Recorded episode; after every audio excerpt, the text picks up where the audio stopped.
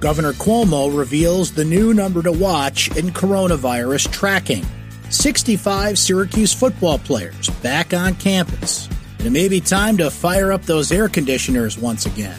This is your Syracuse dot com afternoon flash briefing for Tuesday, June ninth, twenty twenty. I'm Brent Axe. As New York State continues to reopen after the novel coronavirus shutdown, Governor Cuomo said today the focus now must be on day-to-day testing to measure progress, saying, quote, "The number of deaths are so low, thank God, that the number is no longer that informative. How many tests did we do yesterday in the region, and what percent is positive of those tests? That's the number to focus on." Cuomo said fifty thousand tests are being conducted each day in New York State. Every region of the state except New York City is seeing a one percent rate of positives, Cuomo said. The city is at two percent. Tracking that number carefully is key to avoiding a spike in cases that could jeopardize a region's reopening. For the past three months, the state has focused on hospitalizations and deaths from COVID nineteen, the disease caused by the virus. With hospitalizations and deaths at a fraction of what they were at the peak, Cuomo said it's time to track the virus in real time.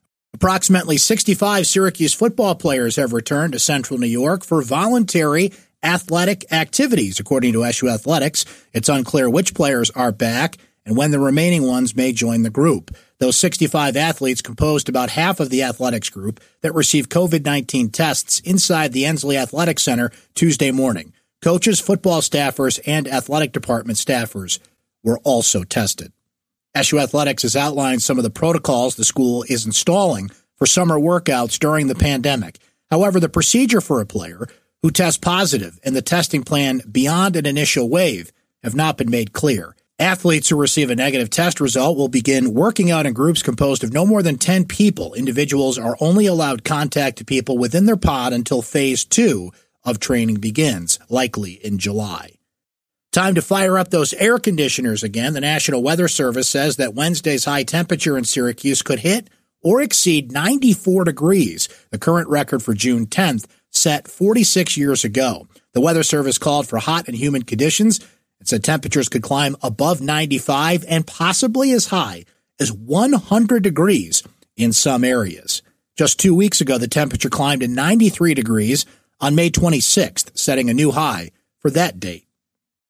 Calling all true crime podcast fans, Syracuse dot com's newest podcast series, The Condemned, combines local history with the fascination of true crime stories. The Condemned podcast tells the stories of five men, each sent down the last mile, to be executed in a machine invented in upstate New York, the electric chair. Our podcasts are available on all the popular platforms, including iTunes and Spotify. That's your Syracuse dot com afternoon flash briefing for Tuesday, June ninth, twenty twenty. I'm Brent Axe. Stay safe and enjoy the rest of your day.